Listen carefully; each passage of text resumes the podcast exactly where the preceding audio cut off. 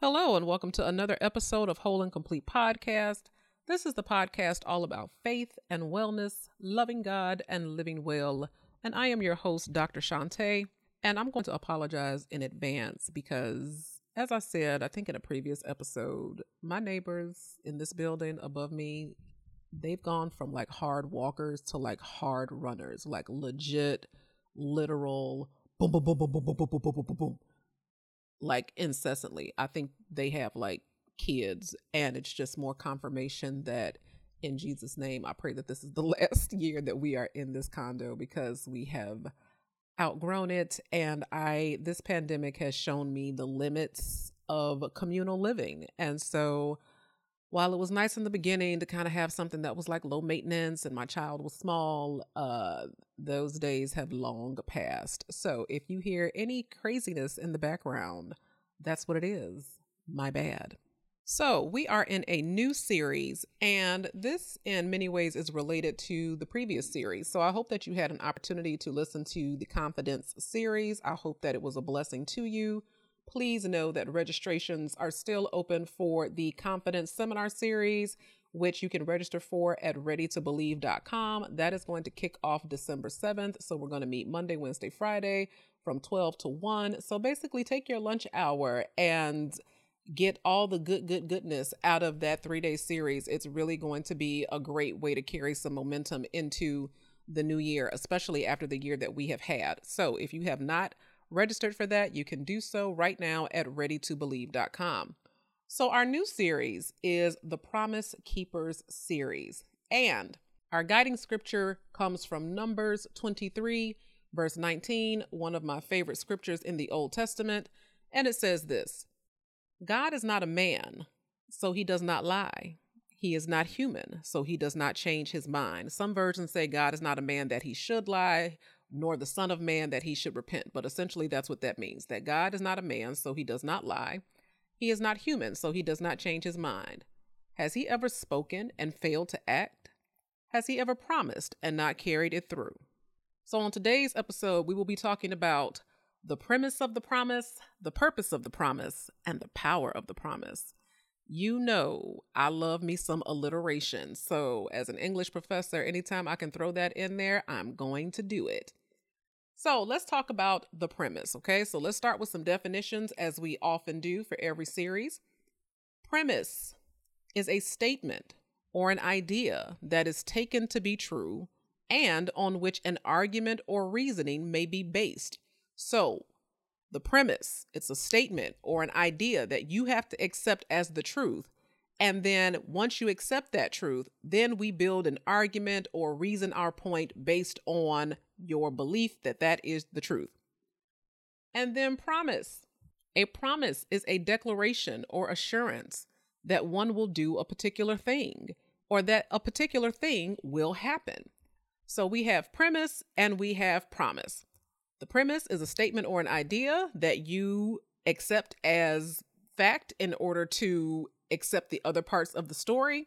And then a promise is a declaration or an assurance that something is going to happen. So, for example, if you have ever watched any of those uh, Disney movies, Cinderella, the Bippity Boppity Boo, um, or Harry Potter, or anything like that, one of the premises that you have to accept is that there is magic that exists. So, if you cannot accept that premise, then that story will bother you, it will contort you, it will confuse you, it will bother you because you're like, this isn't this isn't real. This isn't true. That couldn't possibly happen. Like, oh my gosh.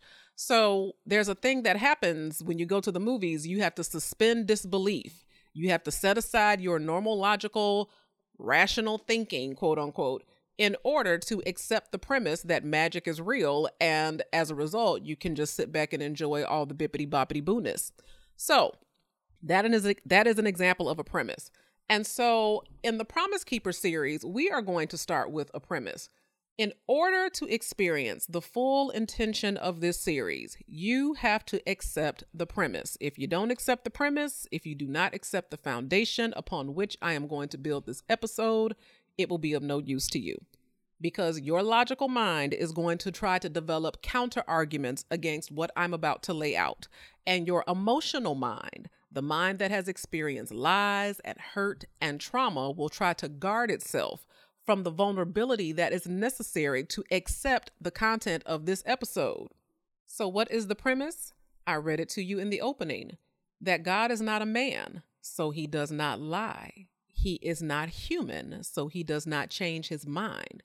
Has he ever spoken and failed to act? Has he ever promised and not carried it through? So, the premise of this series is that whatever your experiences have been with regard to promises, whether they were kept or broken, whether you were the promiser or the promisee or the promised, uh, the promises of God are always, capital letters, always yes and amen. So, what does that mean? Second Corinthians chapter 1 verses 18 through 20 and all of these scriptures will be in the show notes if you want to take a look at them later. But Second corinthians chapter 1 verses 18 through 20 says this but as surely as god is faithful our message to you is not yes and no.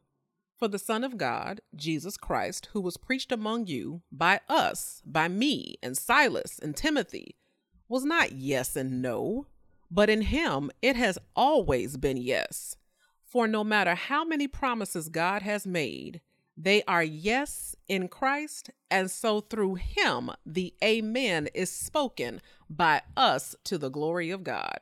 So, what does that mean? What that means is God is not wishy washy, God is not sometimey. God does not change with every wind and doctrine and cultural change in the milieu.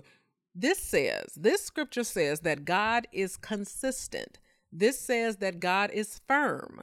Amen means it is so. Amen means absolutely.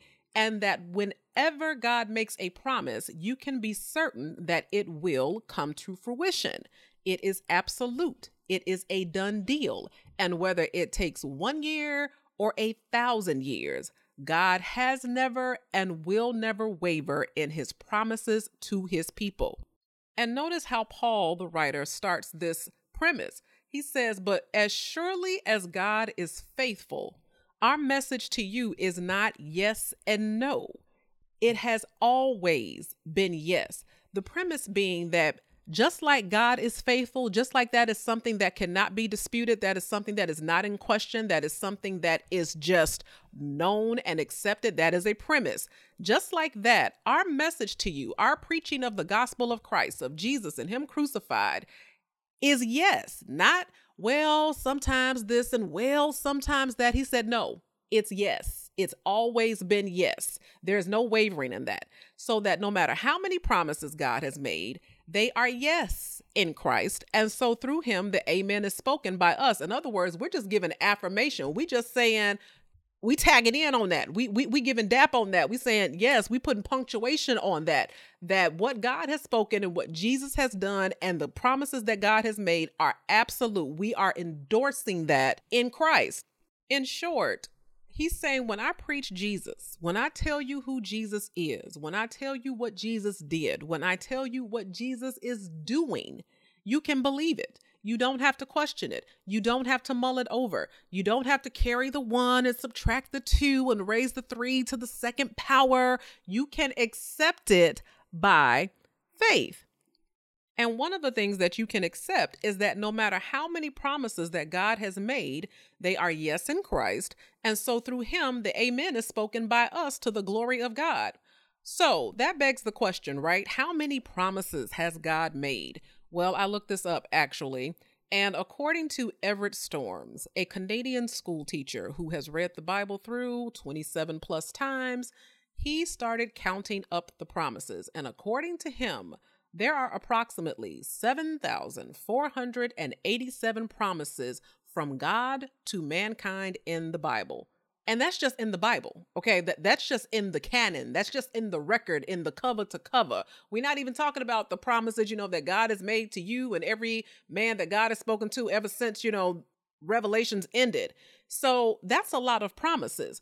And many of us have experienced the disappointment when someone promises one thing and does another, or they overpromise and underdeliver. But the premise of this series is that no matter how many promises God has made, he will always deliver what he has promised, which brings us to purpose. If you look at Hebrews chapter 13, verse 5, the B part of that verse says, I will never leave you nor forsake you. I'll tell you this. So, I don't know if you guys knew this. Did I tell you this? Have I shared this at some point in our podcasting life slash relationship? Maybe I shared this on Believing Bigger. I'm not sure. But I'm a choir director. Did you know that? I am a choir director and have been for, ooh, child, decades. like ever since college, I have been a choir director. And so a lot of times when I'm preparing these podcasts, I've already like developed like a playlist in my head. And so I will say that if you listen to this episode and then go and listen to uh, Richard Smallwood, trust me, oh child, you'll just have a, a great time in the Lord. But back on track. Hebrews 13 5 says, I will never leave you nor forsake you. So this begs the question why would God promise mankind anything? What is the purpose of that? It's not like we deserve it. It's not like we're a bunch of goody two shoes. It's not like God needs us for anything. The Bible says if we don't praise him, he will let the rocks cry out, okay? Like literal rocks. The mountains will sing the praises of God if we decide that we don't want to do it. So it's not like he needs us for anything. In fact, it's the other way around. We need him for everything. Well, to get into the purpose of the promise, we need to look at the particulars of the promise. See what I did there? So, Usually, when a promise is made, it's about something that's either going to happen, so a declaration of the future, or it's something that is harder to believe than not. For example, parents make promises to their kids all the time. I promise if you bring home straight A's, I'll give you the money for X, Y, and Z. Or we make promises about money we intend to pay back. I promise I'll get it back to you by next week. Or We'll say things like, okay, I promise I'm going to be on time this year. Promises about the future, what's going to happen, or something that usually doesn't happen, which makes it harder for the person to believe. So, when we're looking at the purpose of the promise, I think it would be a good idea to not only look at the particulars of the promise, but let's look at some specific promises. Matthew 11 28 says, Come to me, all you who are weary and burdened, some versions say heavy laden, and I will give you rest. Rest. What this scripture is saying is that when you are at your wits' end, when you feel like the weight of the world is on your shoulders, and when you're tired of being the one that does for everybody and ain't nobody doing for you, Jesus says, If you come to me, I will give you rest. Many people, when you come to them with a problem, they're already dealing with their own problems. They're looking for rest. They're looking for a break. They're looking for some relief. But Jesus is not like most people. His shoulders were built for our burdens. Let's look at another promise Philippians 4 6 through 7 says, Do not be anxious about anything, but in every situation, by prayer and petition with thanksgiving, Present your requests to God, and the peace of God, which transcends all understanding, will guard your hearts and minds in Christ Jesus. So, anxiety is a natural human response. When you look at the world around us, the year that we have had, just this year, okay, just this year, the losses that we have endured and the uncertainty of the future, it is completely and entirely natural to feel anxious, to feel worried, to feel fretful. But what does God promise? God promises that if you pray and petition, so that means seek Him routinely, and thank Him for what He's going to do when He answers your prayer, then He will give you peace that doesn't make sense to have in the world that we live in. I'm going to repeat that. That if you pray and petition, that is to ask consistently, and thank God for what He's going to do, then He will give you peace that does not make sense to have in the world that we live in. So here's another promise. So, one promise is about rest, another promise of these 7,000 plus promises is about peace. And by now, you should start noticing a theme. By now, you should start to see a pattern emerging. The purpose of God's promises are for the benefit of God's people. I'm going to repeat that. The purpose of God's promises are for the benefit of God's people. His promises are for us. His promises are so that we know that we can count on Him. His promises are a reminder that we are not in this world left to fend for ourselves.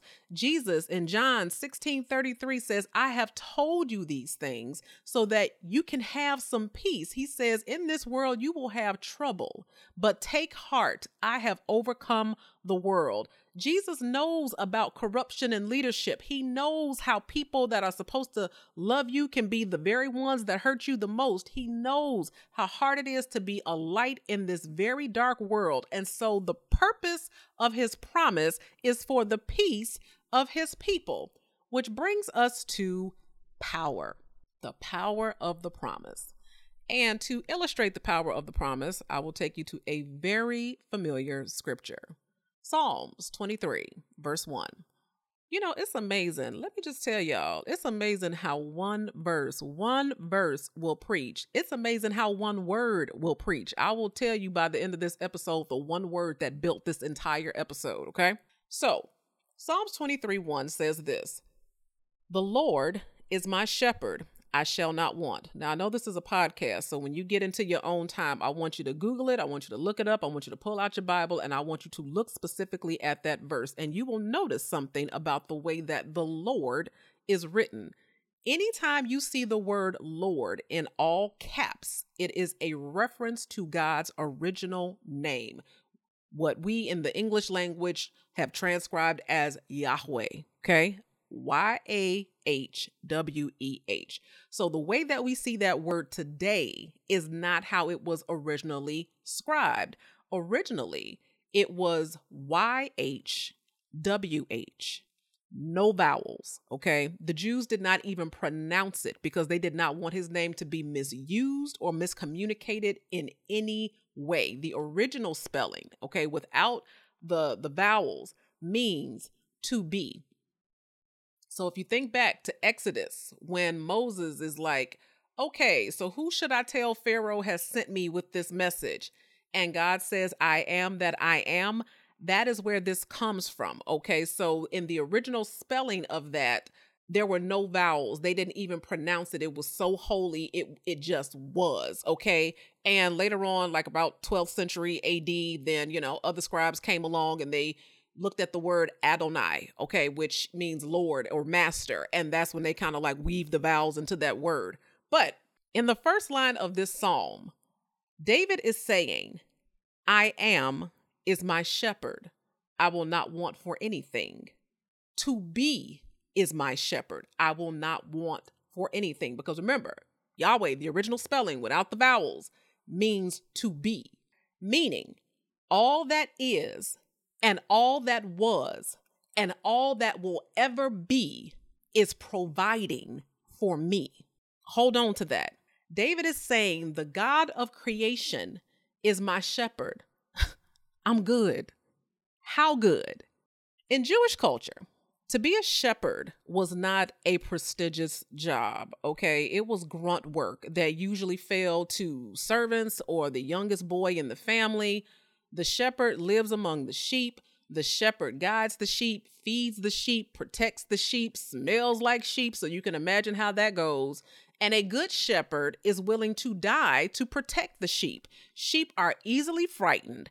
And all throughout scripture, God slash Jesus took on a job that nobody wanted to help guide us and feed us and protect us. So you're like, okay, that's cool. We appreciate that. But where does the power come in? I'm glad you asked. The power comes in in one tiny word in that scripture. Psalms 23 1 The Lord is my shepherd, I shall not want. So where does the power come in? My. The Lord is my. Yahweh is my. The I am is my. The to be is my. The God of Abraham, Isaac, and Jacob is my. The God who spoke the world into existence is my. The God who parted the Red Sea for the Israelites is my. The God who loved us so much that he gave his son to die in our place is my. The God who created 12 gates of heaven with streets of gold and walls of jasper is my. The God who conquered death and hell and the grave is my, is my. There are several promises, many promises, thousands of promises that God makes in the Bible. But if you boil them down kind of thematically, you can boil them down into these seven themes I will be with you, I will protect you, I will be your strength, and I will fight for you. I will answer you, I will provide for you, I will give you peace and I will always love you. So the power in the promise is in the person who made the promise. The power is in the person who made the promise. So you can take that same list that I'm going to love you, I'm going to protect you, I'm going to be with you, I'm going to fight for you and provide for you. You can take that same list and point to a string of failed marriages. You can take that same list and point to a bunch of parents who dropped the ball. You can take that same list and find teachers and coaches who did not honor their commitments. You can take that same list and find a bunch of ex friends and old flames, people who made promises, people who made vows, people who made pledges, and for whatever reason did not do what they said they would do. But when you take that list and you put it next to God, hey, you will come to realize that the power of God's promises is in God Himself. And to just punctuate that, okay, to, to punctuate that, the last verse of that psalm, because Psalms 23 only has six verses, but man, those are powerful verses. The very last verse in that psalm says, Surely goodness and mercy shall follow me all the days of my life, and I will dwell in the house of the Lord, all caps. I am to be Yahweh, Adonai, forever. And that same God is still making promises today. David said, Surely, without hesitation or uncertainty, the goodness of God and the mercies of God will follow me, will chase me, will pursue me all the days of my natural life. This entire series was built on the first word of that verse surely, surely, surely, surely, surely, certainly, absolutely, without a doubt, without dispute, without hesitation. Goodness and mercy is going to follow me all the days of my natural life. And when this life is over, I will be with Yahweh forever. Surely is a powerful word. It means certainly, it means absolutely, it means irrefutably. And I want to know have you tapped into that kind of power? We are coming off the confidence series. And so we talked about where confidence comes from and what does it mean. But then have you leveraged it? Have you really tapped into it? Have you tapped into that kind of power? Are you living with that kind of certainty? Are you living with that kind of confidence? Surely goodness and mercy shall follow me all the days of my life. And I will dwell in the house of the Lord forever. In other words, David said, God is with me in my natural life and when I take my last breath, I'm going to spend the rest of eternity with him. Are you living with that kind of certainty? Are you living with that kind of power? And if you are not, I have to ask the question, why? Because that's one of the things we're going to talk about in the confidence series. Okay. So we ain't going to get to how to do it and and how to execute and and all of that type of stuff until we get to what's what's what's the hold up okay? What are the barriers? What is holding you back okay? So if you have not registered i'm telling you don't miss your blessing hop over to readytobelieve.com and make sure you register for that seminar series because in the next episode in this series, so part two of the Promise Keeper series, we are going to get real specific about the kept promises of God. Okay, so today we talked about the premise and the purpose and the power, and next week we are going to get into the specificity, okay, the characteristics of those promises. Okay, so if you have any questions, comments, takeaways, all that good stuff, hit me up. You guys hit me up last week. Reverend Naomi was just such a, a, a blessing. Um, man, she just really let us have it. And I'm glad that she blessed you all. I hope that you will share this episode. I hope that you will uh, review this podcast because that is what helps people to find it in addition to your sharing it. And we are going to go right into the new year confidently and believing wholeheartedly in the promises of God. So I will see you guys next time.